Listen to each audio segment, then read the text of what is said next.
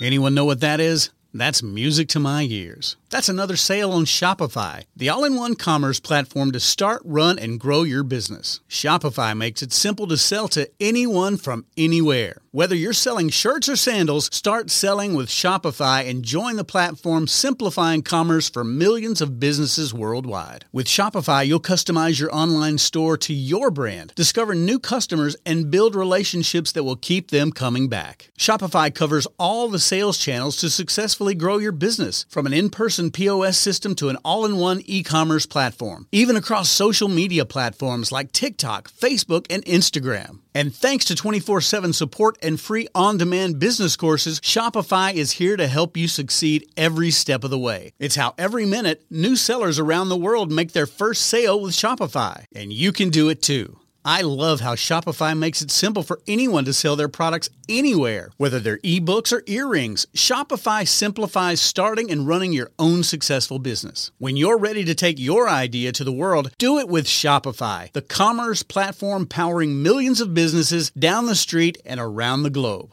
Now it's your turn to try Shopify for free and start selling anywhere. So sign up for a free trial at shopify.com slash C-Suite, all lowercase on C-Suite. Go to shopify.com slash C-Suite, all lowercase on C-Suite to start selling online today. Shopify.com slash C-Suite.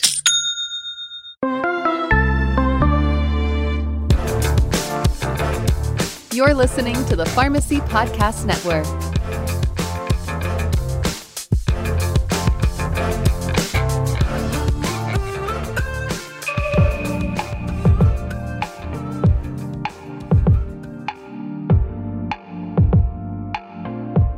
There's an article out on NBC News. This came out not only maybe just a couple weeks ago, and it's titled Anti Asian Bias Incident Reports Have Continued to Surge, and new research shows.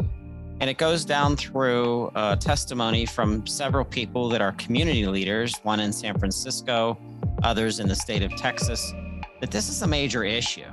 This platform, Transforming a Nation, has done nothing but reached out to our pharmacy community, my number one favorite provider, and really sourcing and finding people that have experienced this firsthand racism, health disparities, spirituality issues in, in healthcare and pharmacy. Sexual harassment um, was a powerful two part series of, of, of embedded into transforming the nation. Pharmacists focused on LGBTQ communities and issues that they understand using data to combat racism and health disparities. Today, I am so proud that we're continuing this series and we're going to bring on two of our guests today Dr. Shin Yu Lee, PharmD, and Dr. Bonnie Hui Callahan, PharmD. Welcome to the Pharmacy Podcast. Thank you so much, Todd. It's such an honor to be here. Very excited. Thank you for having us. So, I am so pleased and honored that you've uh, come aboard the Transforming the Nation platform and really using this from an audio perspective. Someone right now, we're driving, working out, uh, chopping up vegetables for dinner, whatever it may be. Podcasting is very special because you can do like me. I'm attention deficit probably, and I do multiple things at once. So I'm constantly listening to podcasts to educate myself but this is a serious issue that I don't understand myself. I'm, as I said in post recording, five foot seven, 160 pound white male, and I've never faced racism myself. Um, I understand that it's there, but it's not enough anymore to stand um, side by side with others in our healthcare industry to combat this. We have to be much more educational about it and understanding that it's there and what needs to be addressed. But more than addressing it, we almost have to come up with creative and aggressive ways of of disintegrating it within our culture. And I think it starts with our healthcare professionals. And from my perspective, it starts with our pharmacists and our pharmacist teams. So just to start off, I'm going to ask Bonnie if you'd give us a little overview of yourself and your background as a pharmacist and why you became a pharmacist. And then um, we're going to jump into a, a, bigger conversation with Shinyu. Yes, I'd love to. So Um, first and foremost, I'm Chinese American. Um, I think that's important to kind of say off the bat, um, given the topic of today. Um, my family, um, my parents are actually born in um, in mainland China. Uh, my mom was, and and uh, my father in Hong Kong. They immigrated over to Canada, uh, where I was actually born, and then together as a family, we immigrated to the United States in the late '90s, specifically to live out the American dream that they had, which was for their for their kids to live and thrive in the United States. And so that's what we did.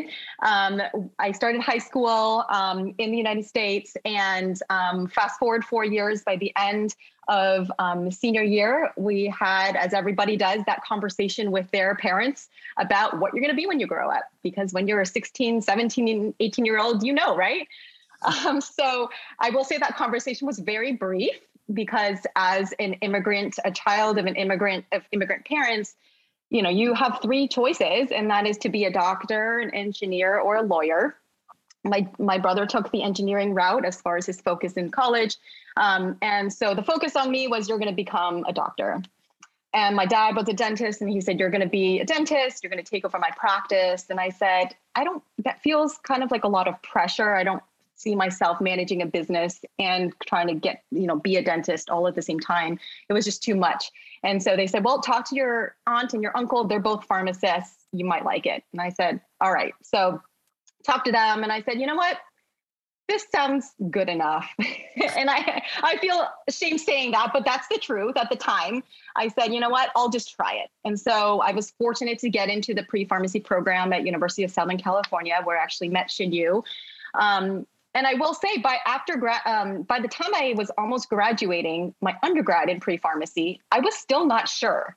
Um, and I had a similar conversation. I sat them down for dinner one night in my senior year, and I said, "I don't think I want to go to pharmacy school. I, I just don't know." And they said, again, very brief conversation. They said, "No, you're going." And I said, "All right, well." That was that was a nice talk, and so I started pharmacy school shortly after in the fall, and but i told myself if i'm going to do this very grueling next four years i need to find my my my why my passion for pharmacy um, to get through it and so luckily within the first few weeks as i was kind of going through orientation and classes i started noticing that there were leaders who were you know, a couple grades ahead of me in pharmacy school. They were leaders of organizations on campus, but also um, pharmacy associations statewide and nationally. Um, they were leaders who looked like me as well. Some many of them they were Asian American, and they had something about them, an air about them that they were so confident, and they had something to say and something to offer. And I said, I want to be like that.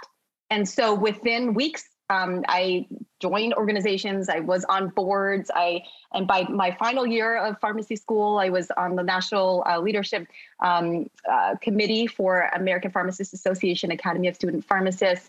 And I really, that was my through line through pharmacy school. And that was what kind of really gave me passion um, about pharmacy. And that's how I fell in love with it.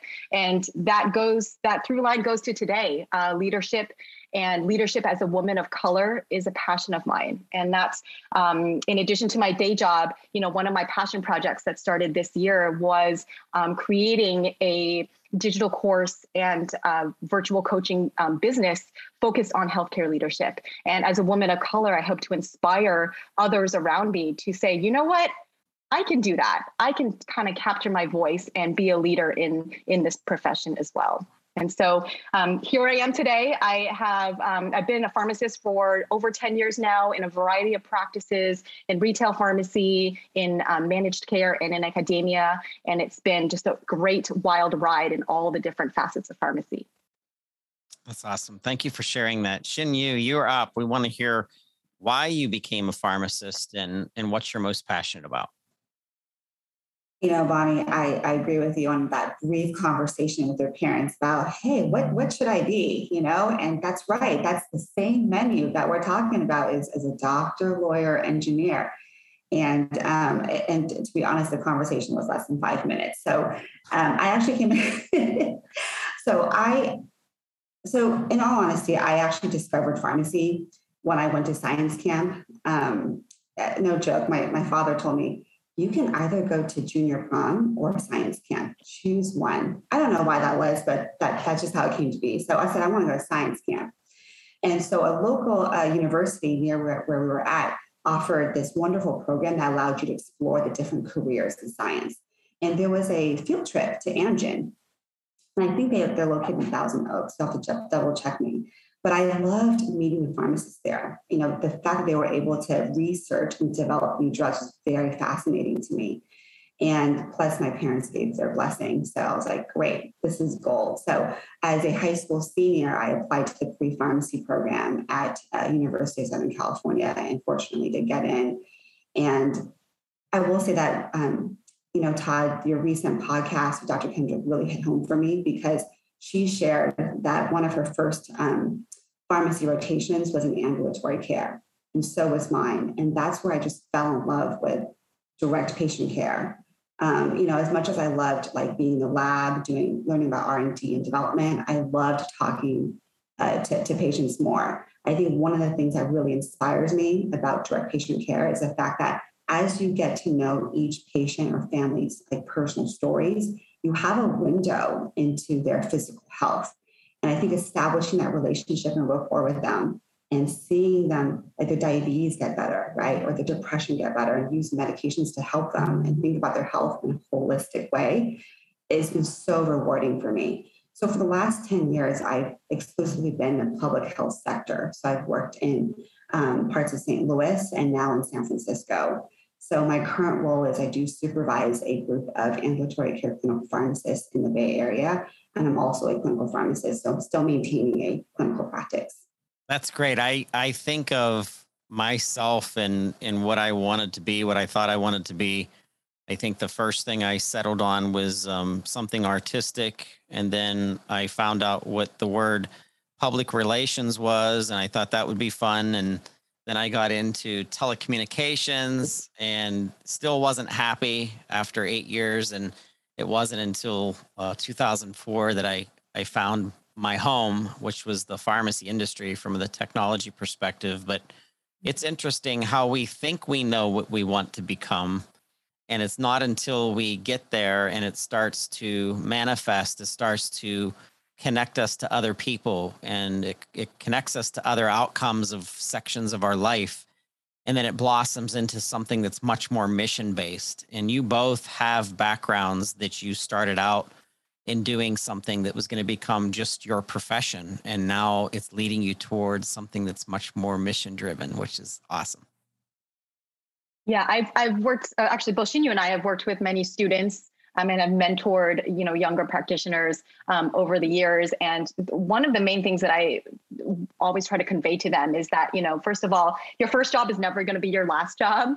Um, but also just know that, you know, there's, there are so many opportunities, you know, within pharmacy. I don't feel like you're locked into it. I think there was so much stress as a high schooler that I felt, okay, if I take this next step, that's it for the rest of my life. And um, it just caused so much stress. And so kind of, you know, opening up my eyes to say, okay, there's, there's, a pathway forward and it can look it can be multifaceted. And like you said todd finding your mission is just such a i mean that's that's the gold there um, and that's the calling so. And i yeah that's why we're here today is i think talking a lot about what has what our clinical mission has also become a, a social conversation right about what we're seeing on the ground. And that's why we're just so happy that we have we're given this opportunity with your platform todd to talk about something so important. Absolutely the whole reason it was designed.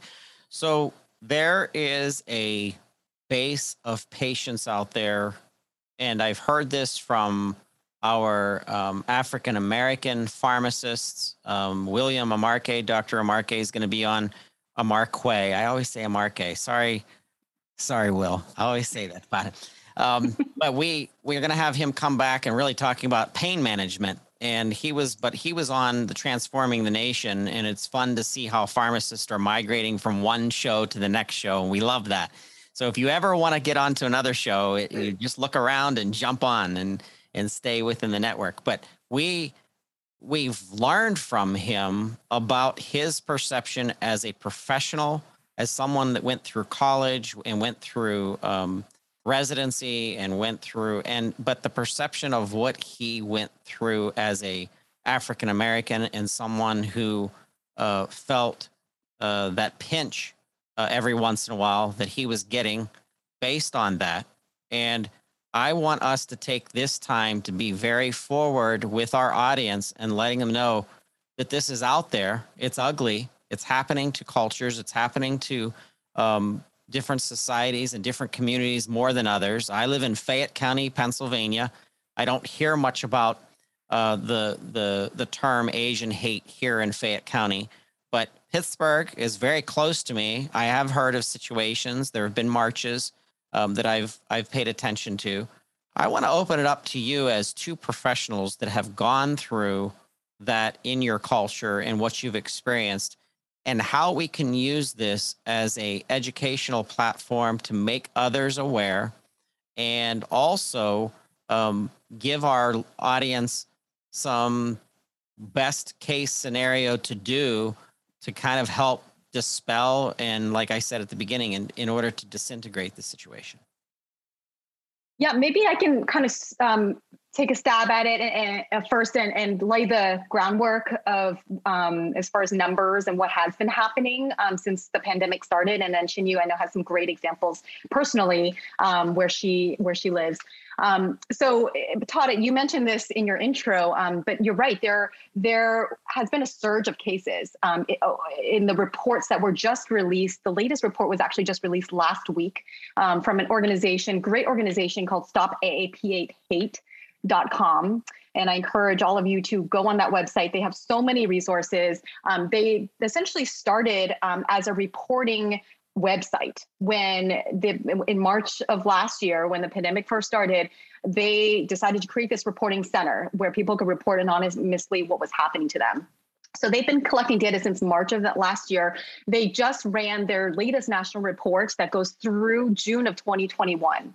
And what they found was that um, there has been a, um, approximately or just over 9,000 incidents that have been reported since March of last year. And to give some perspective, um, I was fortunate to give um, a, a, talk about anti-Asian racism back in um, early April. And at that point, I was giving statistics from the same website, they had under 4,000 incidents at that point from March of 2020 to March of 2021. Since that time, since March through just last month, the cases has doubled to from four under 4,000 to nine now 9,000. And so this is ha- still happening and happening even more so unfortunately and so i wanted to highlight that because i thought that was significant just to see what is what you know nationally what has been happening. Um, some of the other statistics that are interesting is chinese uh, americans are the largest group our ethnic group um, of asian americans that have been uh, that have reported experiencing racism or hate.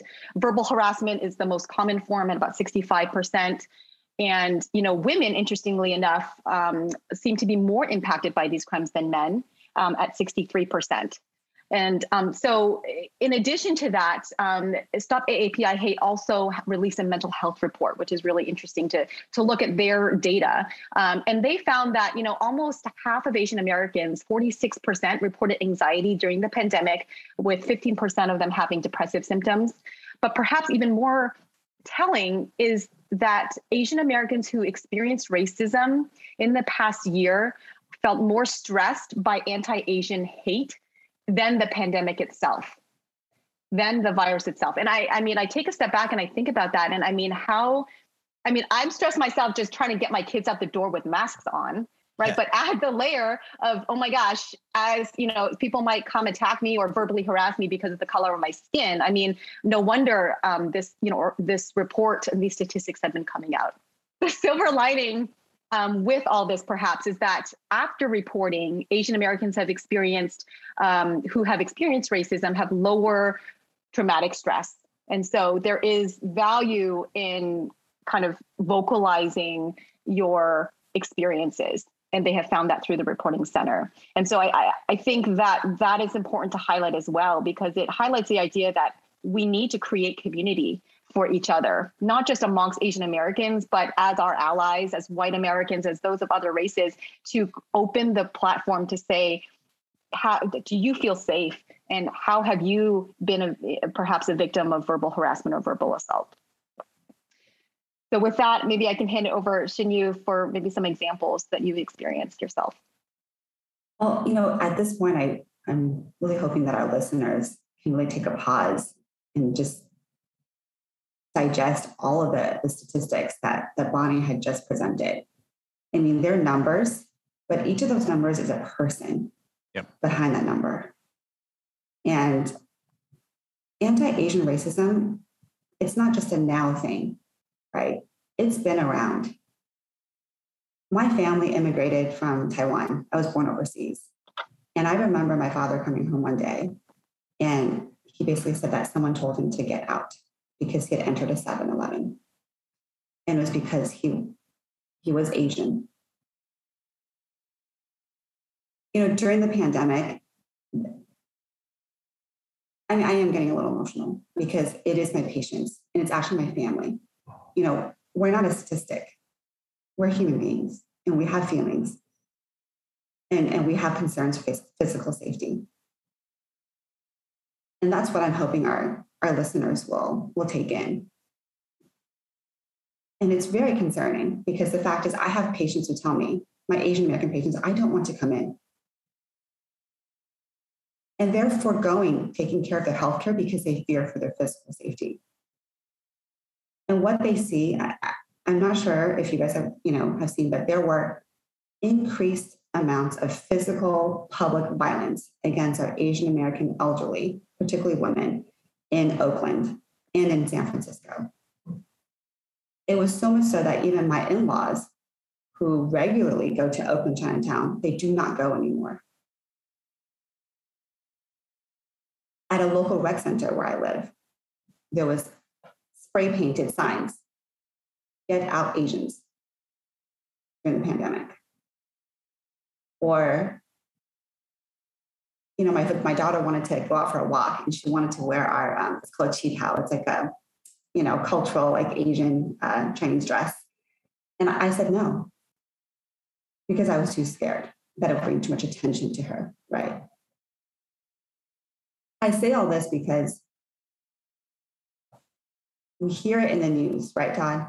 You know, we hear it in the news and it's a story. Oh, it doesn't affect me. But actually, you know, if we hear a story, I think that there's a there's a social responsibility that we have to, to say, what can we do? What can we do to combat this? And on the clinic side, we've done a number of things to make our patients feel more comfortable. And part of that is our banners, our pamphlets show a diversity of faces. We're also more proactive in asking our Asian American patients, do you feel safe? What are your concerns? Because your physical safety is very important to us as well as you're entering our clinic. Do you need help? We have mental health services, right? And that's one of the also difficult things about is that growing up culturally, we don't really talk about mental health, right? Yep. And it, to be very honest, it's kind of frowned upon. Um, and we're actually taught like not to seek out mental health services, but we need it. So how do we engage our Asian American patients in making sure that we offer the services and they feel comfortable in seeking it out and engaging with it? You know, Bonnie reminded me of something this morning that under the umbrella of Asian Americans, there's Chinese Americans, there's Vietnamese Americans, Korean Americans, and each of those beautiful cultures have different uh, health challenges, health risks. And so as as clinicians, whether you're a pharmacist, a doctor, or anyone else, I think it's important to be able to, to appreciate that and to acknowledge that when you're caring for, for them. So I know I've said a lot, and, and I do apologize that, you know, I have become a little emotional, but it's because it's very personal to me. No, that's yeah. why we put this together. That's why you're here right now. This is not easy.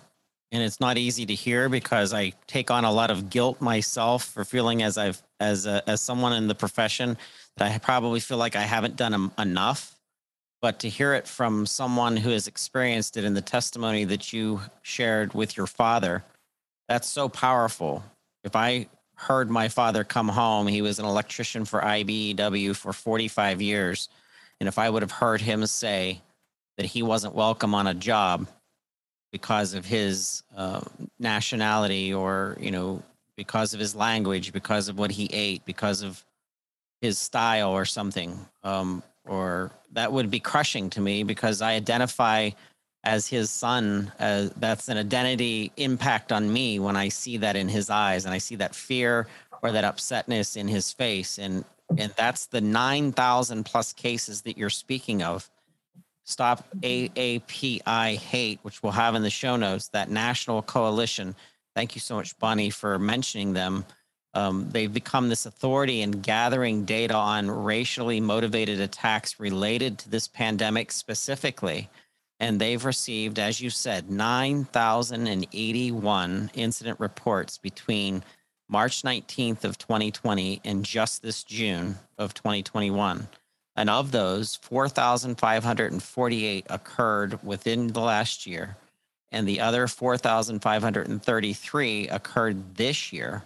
So it's a it's a it's almost exactly the same. It hasn't decreased. And since the coronavirus was first reported in China, people of Asian and Pacific Islander descent have been treated as scapegoats and solely based on their race. And you know, it's 2021.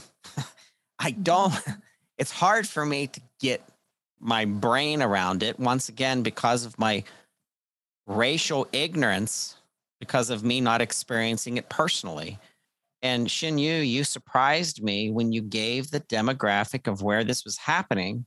Because when you say the Bay Area, to me, I would think San Francisco and the California entire state would be the best place to be to being an Asian or being a Pacific Islander or because of the diversity mixture. Once again, I'm from what southwestern Pennsylvania, and the only culture that I run into on a uh, on a regular basis is the restaurants that my wife and I love going to and we have relationships with these people because we know them by name and we know them we know their personalities and we have inside jokes and and that's fun it's fun to feel like it's part of it and the culture that's brought out of these people in my life is so rewarding for me because it it teaches me something about the differences between us that are bonding in culture rather than the opposite but Shinyu, that surprised me when you said that. I can't believe that where I would think it would be less, it's actually condensed and it may be even more. It surprised a lot of people, Todd.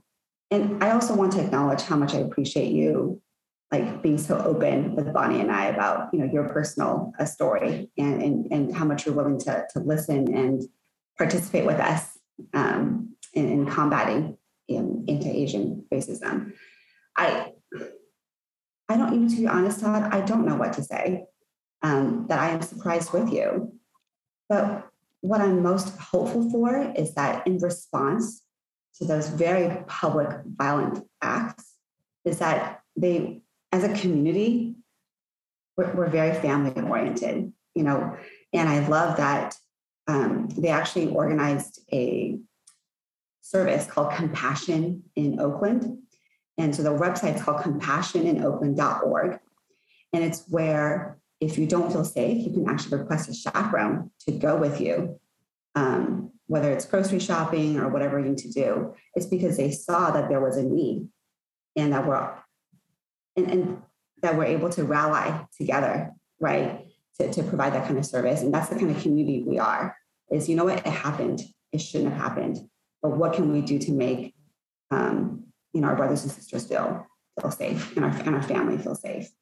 And I, even to this day, I have patients who say, our, my Asian American patients say, I'm afraid to like cough in public, you know, with a mask on because they get, they, they they're scared because there's a, there was a public perception that they brought the virus here or, or they originated the virus. And so, and, and that's also part of the reason why they just want to stay at home and don't want to come out because of the looks where people have actually walked to the other side of the street because they coughed even with the mask on. So it, it's still real, it's still ongoing, and it's disheartening, right? The statistics that um, Bonnie was sharing. Yeah, and to go off of that, um, you know, the the city that actually Shinyu and I both happened to grow up in, um, the city that you know my parents specifically chose out of the entire U.S. map, they chose the city of Irvine in California because in 1998 when we moved, it was the high, the safest city in the country, um, and it also happened to have good school ratings and all that. And so, so that's the reason we moved, and that's exactly where we moved to um, when we immigrated from Canada. It so taking that city alone, in the past year since the start of the pandemic, they found that there was a 1200% rise in hate crimes against Asian Americans in that city alone. And that um, Irvine is now the, you know, Asian Americans now make up the majority of the population in Irvine. We're at 44%, I believe. And, um, you know, it's alarming. And you would think that in a city where there is pretty much the majority that there there would be more tolerance or acceptance you know of of asian americans but it, it seemed to perhaps be the opposite effect. And um, you know we unfortunately saw many crimes in suburbs um, just down the street. I just drove by it yesterday. There was a field where um, the same week in March when the Atlanta shootings happened, March 23rd is when the, the Atlanta shootings happened, where eight people were killed, six of whom were Asian women. Two days later, um, there was an incident, thankfully not tragic, but um, uh, an elderly Asian male was walking his dog um, in a park um, in Irvine, and um, he was approached by um, you know a younger gentleman, not Asian, and um, the the Asian gentleman kind of bent down to pick up his smaller dog, um, and in bending over, um, the other man started just kind of kneeing him and attacking him to the point where he had to go to the ER and and you know get you know get seen. Um, and this was an elderly Asian man. In fact, I believe his son is a pharmacist. Um, and so it kind of hit home, you know, when I heard about that case, because not only was it within a three mile radius from where I grew up, um, but, you know, his son is a pharmacist, you know, his dad probably looks like my dad. Um, and, you know, this contributed to the number of hate crimes that we were seeing in, in suburbs in a city where it was, you know, it was and historically has been the safest city in the country. So, you know, this has definitely been a very alarming um, issue for us. Well, I think Bonnie, the fact that, you know, it's happening in a place like Irvine, right? And it's happening in the Bay Area where there's a large percentage of AAPI community. It's, I think it's illustrating for us that it's actually almost everywhere, you know, and, and we're not immune to it. Mm-hmm. Yeah, absolutely. So there's a there's an advantage in many ways for from a patient's perspective when they walk into the pharmacy to see someone that they feel is more relatable to them whether that is a woman to a woman um, relationship a, a, man who would rather talk to a woman or a woman who would rather talk to a man or vice versa. Me for example I remember I was maybe this is 15 years ago, and I walked into my normal primary care uh, for my um, my yearly checkup. Although it was every three years, I wasn't probably going often enough. And in when I walked when when the door opened up after I sat on the you know the the table and waiting for the doctor walking in walks this very attractive short physician um, and I wanted no part of it. Like I don't want examined by uh, an attractive physician. I wanted my own man, old guy to poke around at me, and I like I was like so. But that was like I was very nervous. So when you walk into the pharmacy and you see someone that looks like you who may be able to speak to you um, we've we've heard this in the hispanic communities where they're able to speak spanish there is a an element of trust which takes us up a level when we're talking about pharmacists because pharmacists are seeing their patients you know 10 times more than their primary care. So this is a very special episode for our asian and pacific islander pharmacists in trying to encourage them as well as other pharmacists who aren't of that nationality or or descent to understand here's we're here for you but what advice can we give to them to becoming more observant of this, especially if you aren't Asian and you're and you have a patient that is, or is there is there something that that you've done in the clinician leaders example for you know Bonnie and what you're building to really set the stage for empathy and for learning about dealing with cultures from a form of respect, but more importantly, from a form of trust? Yeah, there's um, an, an, acronym that um, we developed um, with the clinician leader, and that's the MUST model, M U S T.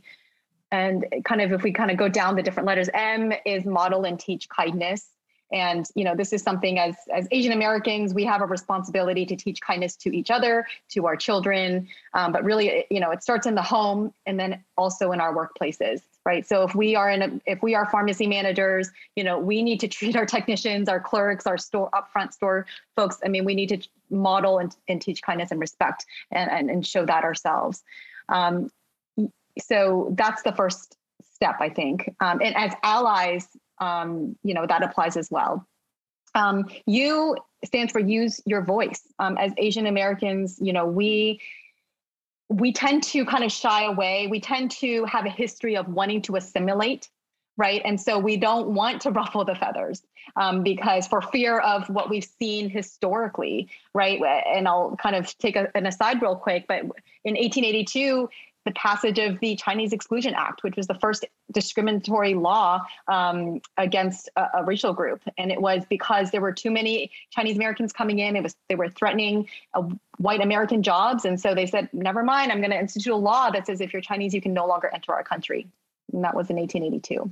And so you can see how historically, right, as Asian Americans, we kind of we have a tendency to sweep things under the rug or to want to assimilate to kind of stay quiet to stay invisible right? Because for fear of let's see what happened then it could happen now right? So but now i think it's important for us as asian americans to use our voice and to use platforms you know to to kind of share our stories. I'll admit todd when you reached out to do this podcast episode i was like i don't know if I don't know if I'm the one to do it. I don't know if I would be representative of the Asian American community. But there was another voice on the other side that said, but if you don't do it, who will? Right? Who who who would? And, and not to say that I'm the only one who could do it and Shinyu, you know, would be the only one, but you know, but we have a responsibility to step up when we have the opportunity. And so that's what the U stands for is use your voice.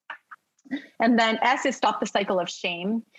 Shame is another historically prevalent theme as Asian Americans. We are taught to um, you know, again, to kind of keep quiet, um, but also, you know, yeah, don't don't um, you know, don't ruffle the feathers.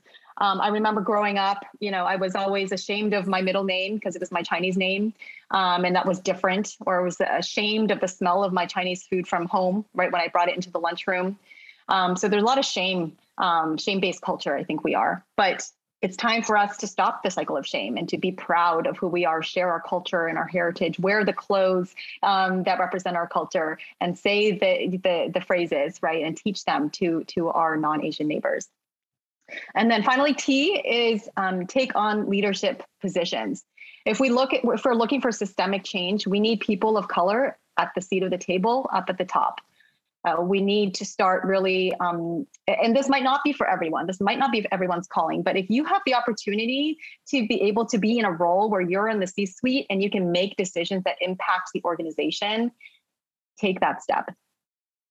So that's kind of a, a, a model that we've um, kind of come up with with the clinician leader. It applies again to Asian Americans as well as allies. If you're an ally, for example, you know, help help amplify the voice of, of your Asian American worker who's doing a good job and should be promoted. You know, um, help um, you know draw out draw out their voice when we're too shy to to, to talk about it. And so um, I, I, know you mentioned um, Todd about how, you know being an ally. I think it's so important um, that you know that you first of all have the um, you know acknowledgement or or willingness, I should say, to you know want to amplify voices of color that's such a big step and you know I, I will also say too that you know being anti-racist doesn't mean that you need to hate your own culture and hate your own self. Right. Um, I'm married to a white man, and we've had many conversations about, you know, where he struggles with, well, does that mean I need to hate my whiteness? And I say, no.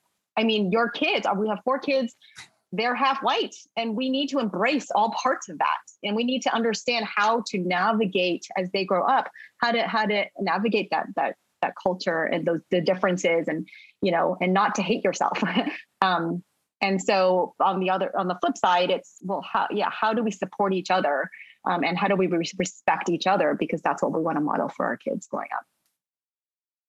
An element of celebration the celebration of something that isn't you specifically but you're able to celebrate it in someone else and create a strength as a as a friend that you can bond with to learn a culture that to me is absolutely fascinating as well as extremely delicious from the mm-hmm. purity of of the cuisines that you bring to the um to to millions and millions of Americans every year and and and the deep culture and the deep respect there is so much respect even back to some of the americanized movies that probably don't pay enough um, what's the lack of the word? I guess respect to the culture, but there is such a reverence to the Asian cultures and the way that they treated their their fathers and their mothers and their grandfathers and their grandmothers and the way that they like you like just had a you know which we uh, there's a lot of cultures today in America that don't have that similar respect they you know mm-hmm. swearing at your mother or swearing you know, been un, mm-hmm. unthought of and at least in my house that have been knocked down by my dad but but i i think of i think of that that we we push that under the rug or or as you were saying bonnie you're shamed of that um that food or the way you dress or those phrases and that we have to almost go in the absolute opposite direction in our cultures to let the world know that America was that really first national melting pot of a multitude of cultures that doesn't mean that, that one disintegrated into the other. It meant that we fused them together to bring something of beauty of both sides, which, in my opinion, is our children. Um, mm-hmm. My my mixed children of four daughters is um, an adoptive daughter, uh, uh, mm-hmm. three of my own, but from two different wives that is a completely mm-hmm. different culture and family and mm-hmm. and I mean and the, our whole entire American population is that today. And mm-hmm. so pharmacists have a very interesting number 1, number 2 impactful opportunity to deliver that respect just because that's your patient in front of you but also mm-hmm. Bonnie and Shinyu holding their hand or looking them in, in the eye and letting them know that they're in a space of trust and of safety and, and of understanding that if you have to communicate something else to me other than just reviewing your medication review and maybe deprescribing because you're on 16 meds and maybe you should only be on nine. But regardless, this is an opportunity to look at them and say, is there something going on you know did you want to tell me something you want to talk to me about because you may be the only person that that yeah. mm-hmm. patient or person is seeing that's looking them and they can humans can tell that if you look them in the eye and you smile at them we can pick up sincerity we know when we're mm-hmm. being played or when we're being sloughed off or we're it's all in your attitude and that that's why medicine and healthcare providers when I think of our nurses and our pharmacists and our physicians, half of medicine comes down to the way that we treat people just from our vibe that we're giving yep. off in that mm-hmm. sincerity. Yep. One of the best pieces of advice I got in pharmacy school was that they don't care what you know until they know that you care. That's true. Right. This idea that, you know, I, I see you as a human being I'm not trying to sell you a flu shot. um, you know, I'm not. You're not a you know a, a, business transaction, right? You you are a person, and I'm here as a pharmacist to help you. So, kind of laying the the priority straight um, has been really crucial in my kind of upbringing into my career. Yeah, and that's what we teach our our students, and that's what we model for for the next generation. Is that when we see patients, the first question is you don't delve into medications. You say, "How are you?" hey, I heard that you shared, um, you know, your mother passed away. How are you doing? Right. And, and instead of diving into the healthcare part, it's diving into the human part of it first. And New England Journal of Medicine um, has a great um, uh, publication uh, that it's called the Practical Guide for Combating a- Anti-Asian Sentiment. Um, very, um, they have a table there that has some great examples of how to, um, you know, set the scene for you know Asians to feel comfortable in your clinics and your pharmacies when you're doing workups. You know, depending on kind of what work you do. Um, but we, you know, we can certainly share that link um, so that we could, you know, that resource can be shared to others as well. I'm going to put that in the show notes because that's a absolute terrific reference. Um, practical guide to combat. What was it? For combating anti-Asian sentiment. All right. So I just found it. So I'm going to put this oh, link perfect. in our show notes. Um, make sure that you have access to this if there are other links, um, Pharmacy Podcast Nation, listeners of the podcast right now that we don't have, I can update show notes. So if there are other references that you want to share, please reach out to us at uh, publisher at pharmacy podcast. Uh, that's publisher at pharmacypodcast.com. And we'll continue to update these uh, these show notes as well as get you um, other information as well as linking you um, with our with our guests today. In in really wrapping up, I want to make a statement to our listeners. The the transforming a nation is dedicated to doing exactly that, and we can't do it by ourselves. It's it's going to take the entire 311,000 pharmacists out there um, to to together uh, really help to transform a nation and show our nation that through compassion and love and honesty and sincerity we can literally transform a nation. And I honestly believe that. I believe that we can see a difference between today's generation and next, and being able to dispel and destroy and disintegrate uh, the ugliness and hatred that come from our fellow human beings in, a, in a for a multitude of reasons. And you know, it goes back to maybe not being happy with yourself, and then you take it out on someone else um, in the way that you feel about yourself. But rising up and taking a stand and letting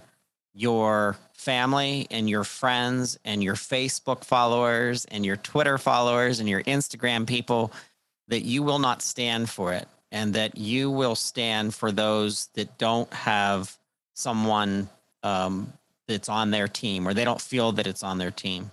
That's why this platform's here. That's why we're doing this. And that's why I'm so proud of the both of you for coming on this and sharing because this isn't this isn't easy. When you're being jettisoned out to the intersphere and the pos- podcast webs um, you know of thousands of listeners um, i know it's it's not easy to do but i think it's necessary. And bonnie and, and shinyu like you both um, gave testimony.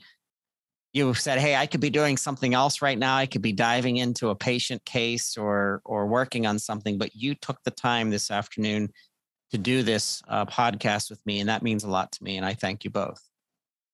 Thank you for having us so much.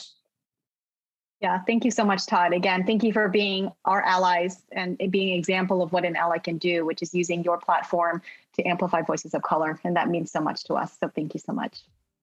Podcast listeners, remember MUST, M U S T.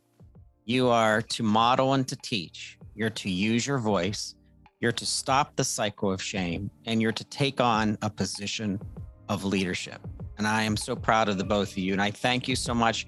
I thank you, clinicians. I thank you, pharmacists. I thank you, community leaders out there that are taking a stand against um, hate, against Asian hate, and changing the narrative and educating our young uh, generations so that we don't have to have anything like this happen in, in our future and and transforming a nation. I thank you so much for listening. Please pass this podcast on to someone else that you know. And with that, my heart goes out to you, pharmacists. You know I love you. And if there's anything that we can do for you, please reach out to publisher at Pharmacy Podcast. And with that, say goodbye.